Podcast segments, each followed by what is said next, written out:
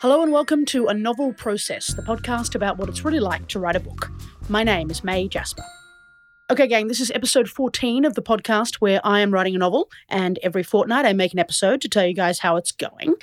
And this episode, I'm going to talk about how it's like kind of not going because I'm blocked and it's annoying. Writer's block is obviously a cliche. It's not like it's never happened to me before. In fact, I've been blocked writing this book before. But this one is particularly annoying because I had been of the impression that we were going to get done with the summary and I would have a structure and then it would be easy sailing, or at least easier sailing. But previously, when I have written big works like this, I've written plays rather than writing books. And plays are shorter, so you need less stuff, or at least this is the theory. Part of the reason why this is a silly podcast to make is that I'm trying to talk with authority about a process that I genuinely know nothing about. I don't know how to write a novel, so I could be doing it very wrong. But it seems to me that if I were writing a play, I would get to the end of the summary and be in very good shape and know exactly what was going to happen all the way through. With the novel, I now know kind of a really broad outline of what's going to happen, but there are a lot of specifics that I don't know. And I knew that what I needed to do was work out those specifics. And, obviously I've done two podcasts since finishing the summary. So I had sat down and thought about what my audience was telling me and taken that on board and restructured my thinking. I'd done my own thinking about what needs to happen next, but I was still feeling really unwilling to take the next step. And I've had a long history in my life of having problems with procrastination in various areas and about various things. And one of the things that I was surprised to learn when I finally, talked to a professional about it was that procrastination comes a lot from anxiety, and that a lot of the time if you're not doing something, it's not because you're lazy and it's not because you're any kind of bad person, you're just anxious. And the worst thing you can do is beat yourself up about it. So I did a range of things designed to reduce my anxiety, exercised more and ate a vegetable and made my bed, things like that. And that at least gave me the clarity to work out why I was blocked, even though I still haven't written anything since summaries. And the reason why I'm blocked, I think, is that accidentally, without intending to, I have made this a book about terminal illness. And that's like not a fun thing to think about. It's not a thing that I'm like rushing to get excited about. And the next step in the process is to, one of the big things that I need to do now, one of the ways that I add detail to this novel is to start thinking about the backstories of all my characters. And for at least 5 of them, maybe more, part of that backstory is going to have to be, when did you find out you were going to die?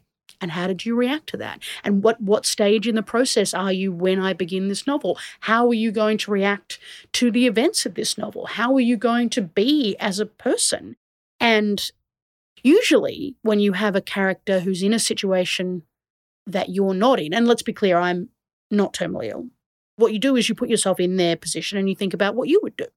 And that works well with something like, imagining that I'm an accountant who's got a big promotion at work. I am not an accountant, and I honestly have very rarely got any kind of promotion at work, but I can imagine that would be fun, exciting, maybe a little scary, whatever. I can imagine what would happen if my brother annoyed me in some way when I was a teenager, even though I'm not a teenager and I've never had a brother, but I can, extrapolate. It feels like being terminally ill is a different thing. One, because I don't want to imagine that.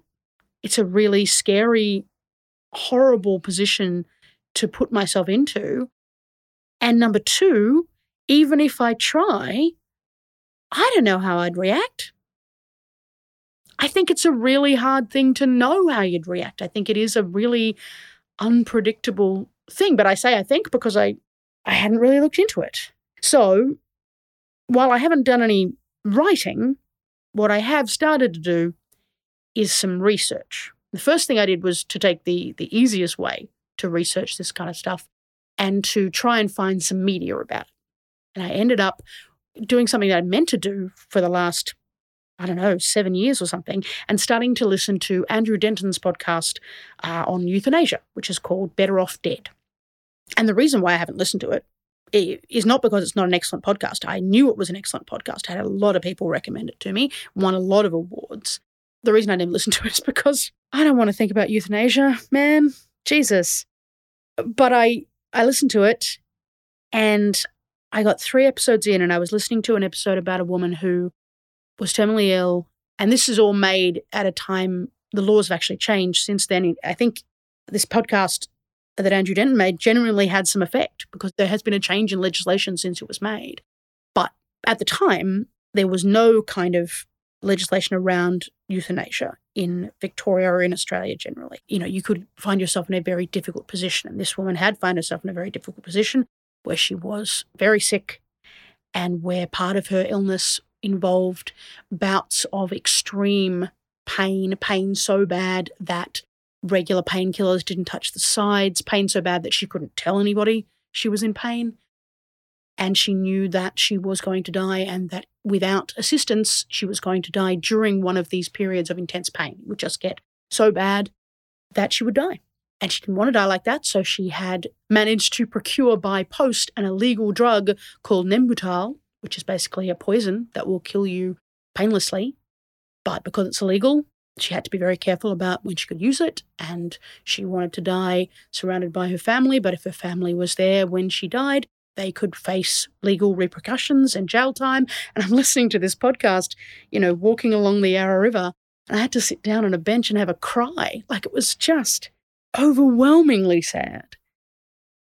And I'm sitting there and, after I'd had that moment, I thought to myself, why am I writing this book? Not only is this not going to be a fun thing for me to write and live with, but who's going to read this book? Who's going to voluntarily think about this stuff? And at the time, I decided to keep going for 3 reasons, and not all of them are good reasons. The first one is pure laziness, because I already had a structure, and it had taken me a long time to get to the point where I had a narrative structure and had a version of the book that I was excited about. So I didn't want to start from the start again. And the second reason was that I had set out on this process to write a novel and very purposefully thought of it as an exercise to see whether I could write a novel. Yeah, it's not about the audience in any way for me. It's about sure, if I get to the end and I'm happy with it, maybe we send it off to some publishers or whatever. I don't know if I've talked on this podcast before. I very much subscribe to the first pancake theory of creativity, which is to say that when you're making pancakes, it doesn't matter how many times you've made pancakes before. You make a pancake and the first one is always shit. And you go in with that understanding that you are going to throw away the first pancake. But you have to make the first pancake because that's how you figure out if the pan's too hot or if you don't have enough milk or something. So, yeah, you write the first novel in order to work out whether you can write a novel, and then you take all the lessons that you learn from it and go on to the next one. The third reason is maybe the only good one at that time, which was, although I don't like thinking about terminal illness, and although I think I don't want to think about terminal illness, clearly part of my brain is already thinking about terminal illness because it's in the book. Yeah, subconsciously I am interested in this, even if consciously it makes me want to cry on a bench. And that's not that surprising once you think about it. I'm going to be 40 next year. Thinking about death is a thing that you do more as you get older. My parents are not young. This is going to be something that will come up. It is clearly something I'm already preoccupied with. So I decided to keep going, but I definitely wasn't going to listen to any more of Better Off Dead. It's a brilliant podcast. If you're in the mood, you should listen to it. Whoa, it's not for me. So instead, I put up a request on my Facebook wall saying basically that I was writing a book about terminal illness and that I wanted to talk to people who knew something about it. And I got a lot of responses. And so one of the things that I've been doing the last couple of weeks is talking to people. I've still got more people to talk to, and it's very possible that we'll come back to this later, but it's been really interesting. I talked to a friend of mine who has been an oncology nurse for the last 30 years.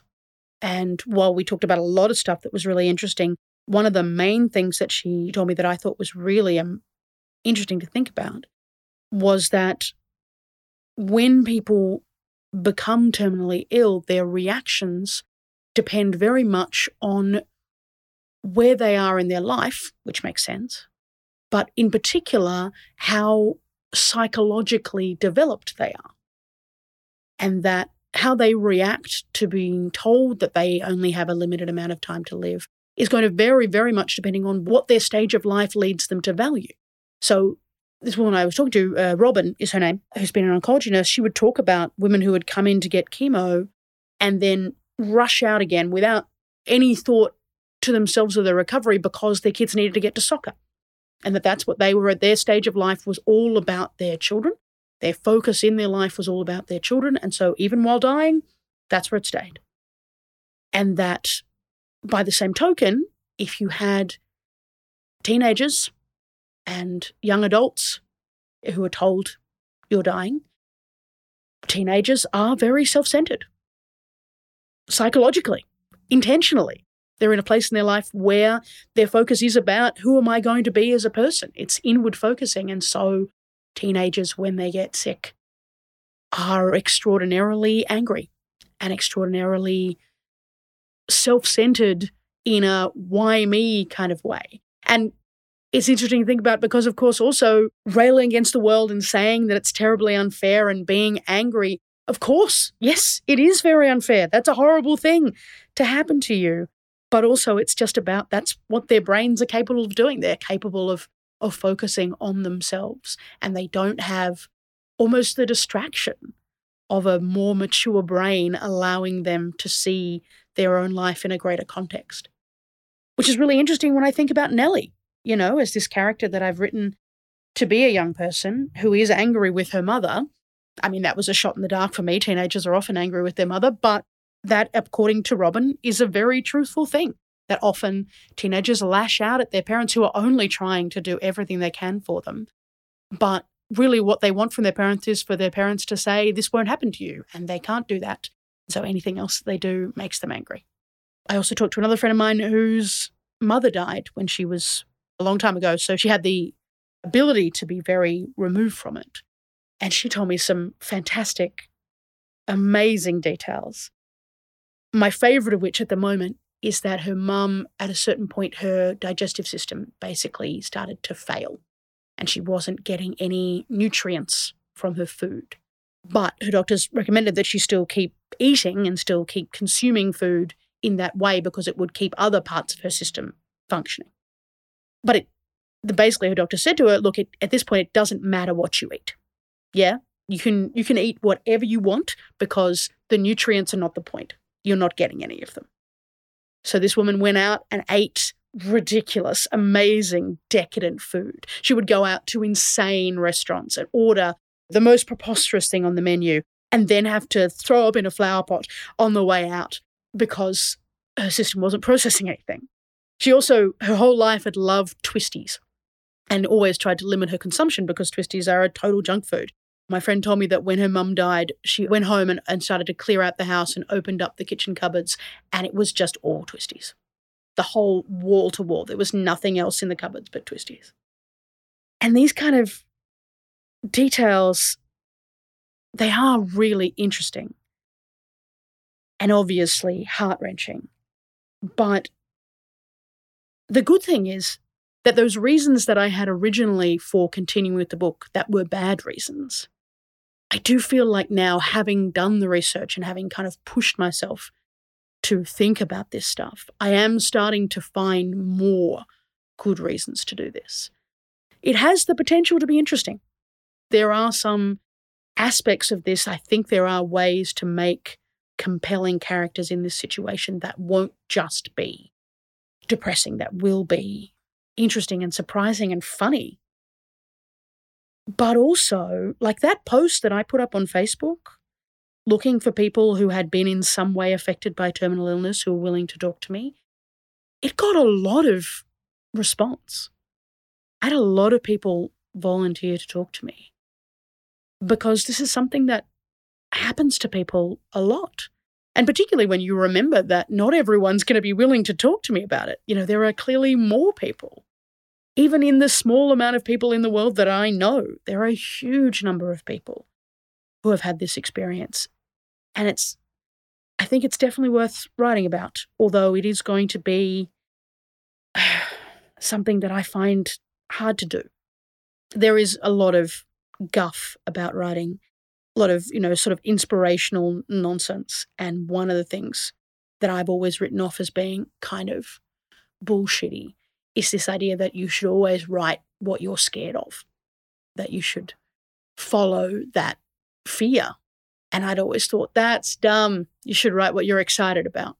I guess maybe that sentiment comes from the idea that your fears are subconsciously something that you are interested in. You don't fear what you're not preoccupied by. So I guess that's what we're going to do. Anyway, that's what I've been thinking about for the last 2 weeks. I'll be back in a fortnight. In the meantime, I always love to hear from listeners about how they think the process is going. So the place to leave questions or comments or just to keep up to date with the novel process is on the Victorian Theatre Company socials or at the website, victoriantheatre.org. Have a good one.